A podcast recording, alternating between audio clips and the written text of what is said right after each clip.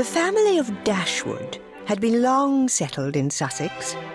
Their residence was at Norland Park, where for many generations they had lived in so respectable a manner as to engage the general good opinion of their surrounding acquaintance. The late owner of this estate was a single man who for many years had a constant companion and housekeeper in his sister. On her death, which happened ten years before his own, he invited and received into his house the family of his nephew, Mr. Henry Dashwood, the legal inheritor of the Norland estate, and the person to whom he intended to bequeath it. By a former marriage, Mr. Henry Dashwood had one son, by his present lady, three daughters.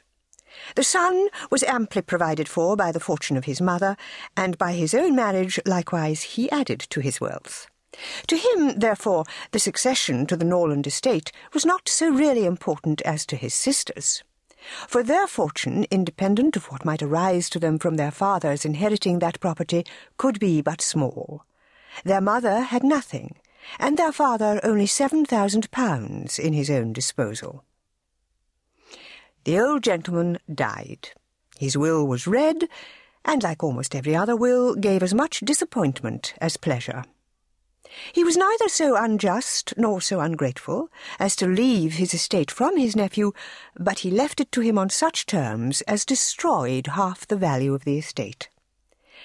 Mr. Dashwood had wished for it more for the sake of his wife and daughters than for himself or his son, but to his son and his son's son, a child of four years old, it was secured.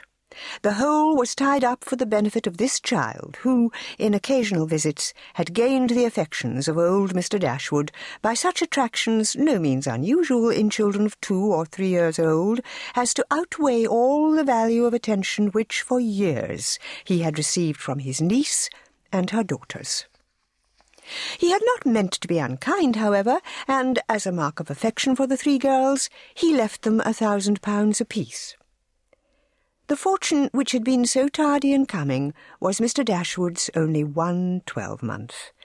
He survived his uncle no longer, and ten thousand pounds, including the late legacies, was all that remained for his widow and daughters.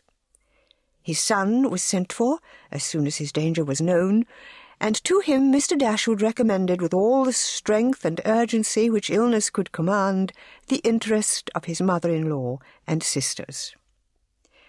Mr. John Dashwood had not the strong feelings of the rest of the family, but he promised to do everything in his power to make them comfortable.